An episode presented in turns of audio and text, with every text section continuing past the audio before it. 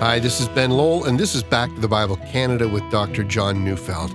We're continuing our series called The Lifestyle of the Gospel today, and Dr. Neufeld is going to be looking at Romans chapter 12, verses 1 to 2, with a message entitled A Living Sacrifice.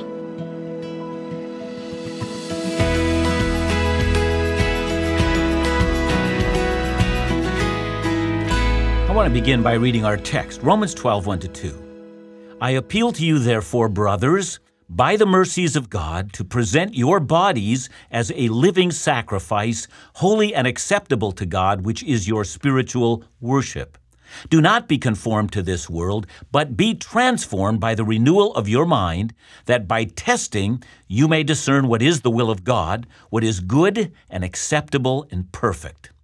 You know, some time ago, I met someone who told me why she was a vegetarian, and she said, I don't want something or someone to die so that I can live. And I had to smile. That's because that's the very center of my faith. Someone had to die for me to live. Death must occur for life to occur in someone else. That's the heart of the gospel. You see, sacrifice is found everywhere in the Bible. Abel, the second generation of human beings, sacrificed the firstborn of his flock as a burnt offering to God. After the flood, the very first act Noah did was to offer some of the clean animals on the ark as a burnt offering to the Lord. And the Bible tells us that God was pleased. Abraham offered his own son on the altar, but God interrupted and provided a ram to be sacrificed in the place of his son.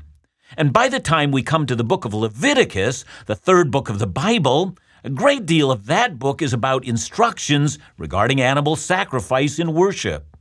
And if I might interject here, I mean, one of the reasons why at times in history people have sacrificed other human beings on an altar is that there's something in the human psyche that seems to understand that, that something needs to die so that I might live. Now, of course, human sacrifice is condemned by God, but it does reflect a basic human impulse. And when Christ became our sacrificial lamb, his one sacrifice announced the end for all other sacrifice. That's because his sacrifice was complete and final, and nothing more needed to be added. He, by his one sacrifice, says Paul, was put forward as a propitiation by his blood. That is, his sacrifice has forever satisfied the righteous anger of God. His sacrifice was the cause of the Father to look on Christ and not on our former sins. And we, in consequence, have peace with God. His sacrifice has ended the need for any more sacrifice. Well, if that's the case, and it is, then why does Paul begin his last section of Romans, the section I've entitled The Lifestyle of the Gospel, by calling us to present our bodies as a sacrifice? Well, whatever the reason, we know for certain that whatever sacrifice I make, well, it does not in any way add to my salvation. My salvation is complete on the basis of Christ's sacrifice. And having said that, let's see if we can follow Paul's train of thought. You know, although it doesn't appear that way in our English Bible, the word therefore is the very first word to appear in this passage. You know, Paul is saying, on the basis of everything I've taught up till now, let me now present to you the logical conclusion to what I've been teaching in Romans. On the basis of Christ's completed sacrifice, consider what I have to say. And next we notice that Paul adds, I appeal to you, brothers, by the mercies of God. I'm appealing to you by or on the basis of the many mercies that you have received from God. Now, here we see the beginnings of the motivation to live in the way in which Christ wants us to live we need to remember what Christ has done for us. So let's give an assignment.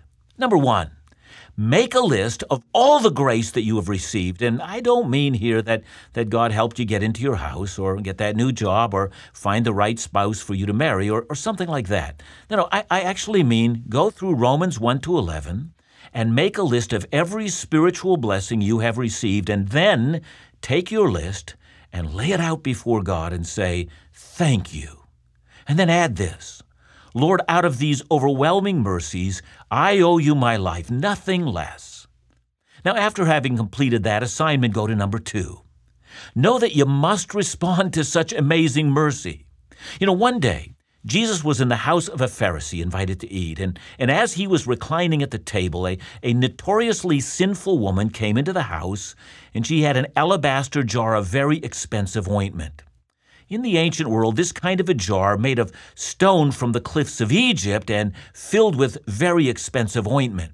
Well, it might have constituted a lifetime of savings. I mean, many people considered such a jar an investment a savings account that would take you through old age. Well, this woman started to cry in Jesus' presence, and, and as she did, she's kneeling and holding on to Jesus' feet, and her tears are running down and dropping down on Jesus' feet. And she started to wipe his feet with her hair, and then she broke the jar and she poured that beautiful ointment on his feet. And the Pharisee was both shocked and appalled, and he made mention of the fact that this woman was a sinner. And This is how Jesus responded, and I'm, I'm reading Luke 7, verse 47. Therefore I tell you, her sins, which are many, are forgiven, for she loved much. But he who is forgiven little loves little. Now, and this is important.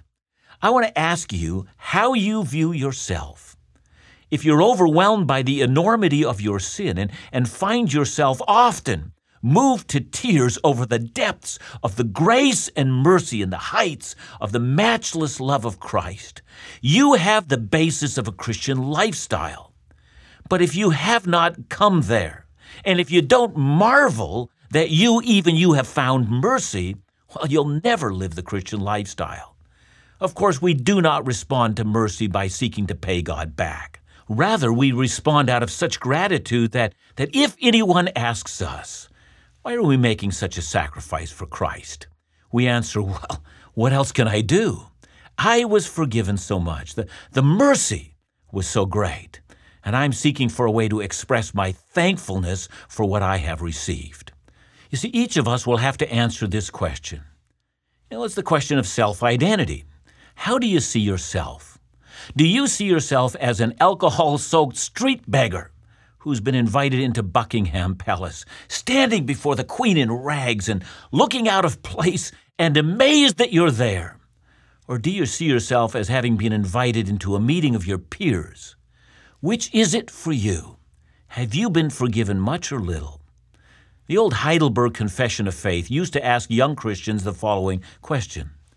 It asked, How many things are necessary for you to know that you in this comfort may live and die happily? And here's the answer three. The first, how great my sins and miseries are. The second, how I am delivered from all my sins and misery. The third, how I am to be thankful to God for such deliverance. And that's the secret of joyful and fulfilled living. Now, once you're motivated out of love and gratitude that is so great that it, that it must surely consume your life, well, then you're ready for the next step. See, if you, on the basis of His mercy to you, are, are filled and overflowing with thankfulness, the next step is to clearly understand your calling in life. You know that you have a calling. You know that there's something that you must do, that, that you exist for a purpose. And how important this is. Well, I'm afraid that some of us will still say, well, what are the rules of the Christian lifestyle? And that's not the question. The real question is, what is my calling? Now look to the second half of verse 1, which tells us how to respond to his mercy. Present your bodies as a living sacrifice. And, and here's our language of sacrifice. And the word translated as to present is often used as a technical term for a priest placing or presenting an offering on the altar. In Romans 3, verse 25, Paul has already taught us that Jesus was put forward or presented as a propitiation or as a, a wrath bearing sacrifice. His body was laid on the altar of the cross, and that sacrifice accomplished what all the sacrifices of bulls and goats in the Old Testament simply could not accomplish. Look, we know that we can't die for the sins of another, but we, like Christ, must lay ourselves down. And that fits perfectly with Jesus' words in Luke 9 23 to 25. You remember he said, If anyone would come after me, let him deny himself and take up his cross daily and follow me.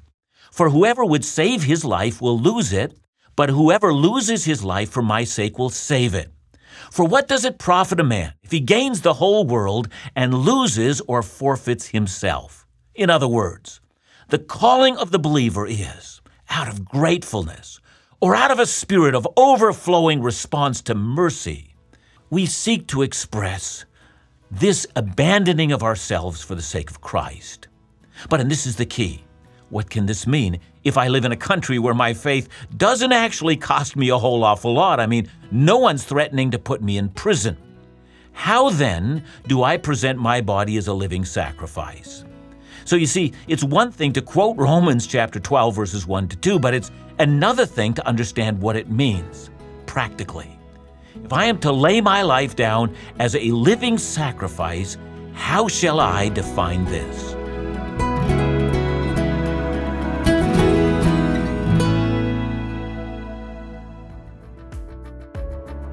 Momentum continues to pick up as friends look to travel with us on our 2022 Israel experience.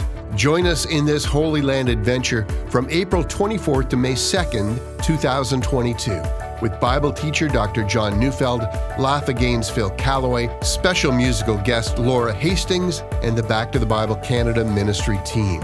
Tour the Holy Land, walk where Jesus, Paul, David walked sail the Sea of Galilee, visit the Jordan River, the Garden of Gethsemane, David's royal palace, and experience communion together at the Garden Tomb. A traveler from our last experience shared the trip was overwhelmingly wonderful, the trip of a lifetime. The full Israel Experience itinerary is available online, and to ensure an intimate vacation experience, numbers are limited, so register soon. For more information, call 1 800 663 2425 or visit our events page at backtothebible.ca.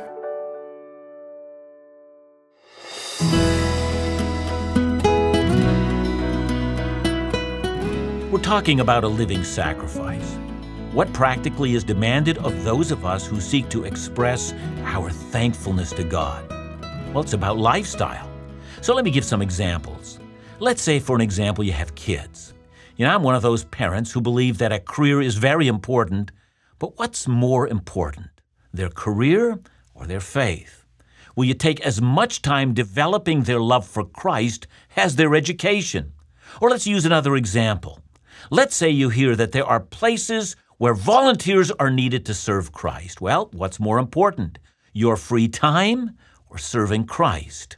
See, we don't need some dramatic call to missions to test this. I mean, this kind of stuff gets tested every day in our giving, in our serving, our going out of the way for each other, and our sharing the faith with one another. Now, again, please understand this is a calling. The motivation, as we've seen, is gratefulness. But there's more to Romans chapter 12, verse 1. I want you to notice what we are to present as a living sacrifice. Paul says, our bodies. Now, why didn't Paul say ourselves? Or, or why didn't he use the traditional evangelistic appeal which says, give your heart to Christ and invite Christ to be your all? Why present the body? Doesn't that sound external, like offering an external sacrifice while our heart may not be engaged? I mean, why this way of putting things? Well, the answer has everything to do with what Paul says about the body in the book of Romans. See, in Romans 6, verse 6, Paul speaks of our old self being crucified with Christ, and, and hence we're freed from sin because our old self is dead, and, and a new self has been put in its place. And so he proclaims that we're dead to sin, but we're alive to God in verse 11. But in the very next verse, in verse 12, he says that since that's true, we are to take care not to let sin reign in our mortal bodies. Now, here Paul makes a contrast between the self, or we could say the soul, and the body. And in Romans 8, he promises the redemption of the body, and it's yet to come in the future. So while the soul is made new, the body awaits a future redemption. And in the meantime, as Paul will say in 1 Corinthians 9:27, he disciplines his body. He, he keeps it under control. He's, he's determined that his soul will lead his body and not vice versa. That is, he will not allow his body to dictate to him. Rather, he will dictate to his body. To make this now plain, what Paul is saying is that the sacrifice of the body is the sacrifice of the self serving devices of the body. Now, from Romans 12, verse 1, let's take it one step further. The body is, according to Paul, to be holy and acceptable. Now, those two words come to us from the sacrifices of the Old Testament, where an animal was offered in sacrifice, but it was to have no blemishes. It could never have a broken leg, it couldn't be diseased, disfigured, or somehow genetically inferior. You were to offer God only the best of your animals. Now, in Romans 12, that means when we present our body, we present to God a body that is unblemished by sin. We keep the body from expressing its sinful desires. Let me get practical. In Romans 2, Paul lists some of the sins of the body. Tongues, he says there, practice deceit. Lips, he says, spread poison. Feet, he says, are swift to shed blood and seek revenge. Instead, we offer up our bodies in a new way. Tongues now speak truth with grace. Lips bring healing and well being. Feet are swift to offer help. We discipline ourselves for this, for now we are instruments of Christ. Now, of course, the body was not made for sexual immorality, but for Christ. Unclean sexual activity is not the Christian lifestyle. So our calling is to live for Christ regardless of the cost, and that means then that we live for Christ without corrupting sin. And we live deliberately, not carelessly. We learn habits of holiness, and we learn to break the body from its habits of sinfulness. Well, so our calling is to sacrifice all and live for Christ out of profound gratefulness. But how is that accomplished? Look again at the beginning of verse 2. Do not be conformed to this world, but be transformed by the renewal of your mind. So we notice here two important things. First, we need a radical nonconformity to the cultural values in which we live. In the older translation by J.B. Phillips, he translated verse 2 in this way Don't let the world squeeze you into its mold. Resist the values that are taught by our culture. You know, all of us know what cultural resistors are. Well, they're people who just won't bend to the cultural norms. They're neither intimidated by the values of the culture, nor do they respond to the examples of the wider culture. Let's consider some examples. Our culture, that is present North American values, well, that values the right to do whatever we desire. The word no, well, that's considered an affront. The only acceptable no's are in the cultural and social no's, like environmentalism and racism and sexism and, and so forth. But the values of truth, loyalty, and faithfulness, sexual purity, the necessity of love for God and man, well, these things are not even discussed in our wider culture. But here's the biblical command don't be conformed to the world. And the verb is a passive one, meaning don't let it be done to you. Don't let the world or the wider culture shape you or create you or give you values. Rather, we are, according to our text, to be renewed in our mind. We, we need a complete transformation in the way in which we think. Now, this verse doesn't tell us how that's done. Well, Paul does tell us about that in countless other places. You know, for instance, in Colossians 3:16, he says, "Let the word of Christ dwell in you richly." In Romans 8 6, he tells us to set our minds on the Spirit. And in 1 Corinthians 2, verse 16, we are to have the mind of Christ. So, putting it all together, the transformation of the mind happens as we learn the Scripture, as we focus on Christ, as we allow our thinking to be shaped by the inner urging and working of the Holy Spirit. But here's the problem the appalling biblical ignorance, even among Christians, has led many, even Christians, to be completely ignorant of just how countercultural the Bible actually is. Let me suggest just one example. You know, in our culture, we are ceaselessly told, believe in yourself. I remember once in a sermon telling my congregation that I didn't believe in myself at all, and that week I got a letter from a dear woman who thought she would take it upon herself to encourage me. She said I was a gifted speaker and that I had all sorts of good virtues, and she kindly told me to go ahead and start believing in myself. I could with some good self talk and stop doubting myself and get over my poor self image. I mean, after all, she said, other people believe in you too. And of course, she was shaped by her culture. She couldn't even imagine a world unlike the one she was living in. The idea of an awareness of our own sin, complete reliance on God's grace, the idea of submission to the will of God and surrender of her own self will, the, the fact that we believe not in ourselves, but, but we believe in God. It's not that she rejected such thinking, it's just that she had never imagined that such things exist. Now, don't be conformed to the world. Be renewed in your thinking, says Paul. And then, from the last part of Romans 12, verse 2, he adds, by testing, you may discern what is the will of God, what is good and acceptable and perfect. And the Greek construction for the phrase that you may discern, well, it's a result clause. In other words, the result that comes from the grateful Christian presenting his or her body to God is that in all things they're able to discern what God wants. Listen, you know, some people, when making decisions in life, well, they rely on conscience. Others rely on the appetites of their bodies. And still others are prompted by what their heart believes is right. But the man or woman of God will be prompted by the will of God, a will which is defined in the Scripture, not in culture, or in our desires, or in our passions. You know, Paul calls the will of God that which is good, acceptable, and perfect. And he means God has given us the perfect way to live. I wonder how many people go through life settling for second best, even third and fourth best. And when you develop a Christian lifestyle, you can be assured that you'll get the very best out of life, and that's a promise. Listen to the words of David Livingstone, and he was talking about being a living sacrifice. He said, Away with such a word, such a view, and such a thought. Say rather, it is a privilege. And then he adds, I never made a sacrifice. Of this we ought not to talk when we remember the great sacrifice which he made, who left his Father's throne on high and gave himself for us. Well, of course, he's not exactly right, but he's partially right. We are to present our bodies as a living sacrifice, but it doesn't feel sacrificial. It's a privilege.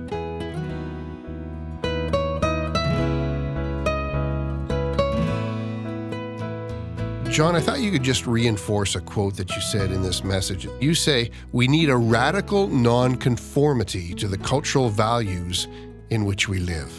Yeah, Ben, I think that is the great challenge that lies before us. Now, we have to be honest that I guess every generation of Christian has been deeply influenced by the culture in which they lived. I mean, we are people of our times, but we have the living Word of God before us by which we can examine everything that is around us, and we can allow the Word of God to influence our thinking. Now, no one's ever been perfect at this, but we continually strive for that mindset which is the mindset of God. And that does mean that we do reject the cultural values in which we live. We're just going to look different than the rest of the world. Thanks so much, John, and thanks for listening today. And remember to join us here again tomorrow on Back to the Bible Canada, where we teach the Bible.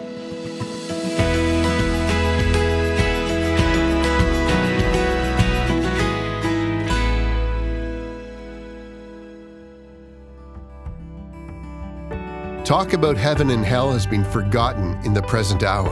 For this reason, current evangelicalism sounds so very different from the kind of faith we find in the pages of the New Testament. In his preaching, Jesus depicted a roadway leading to either heaven or hell. The broad road leads to destruction, the narrow path leads to life. These are words written by Dr. John Neufeld in his newest book, Heaven and Hell. What could be as important as understanding the truth behind the reality of heaven and hell? Choose to request this new book today as our free gift for the month of November only. Call 1 800 663 2425 or visit backtothebible.ca.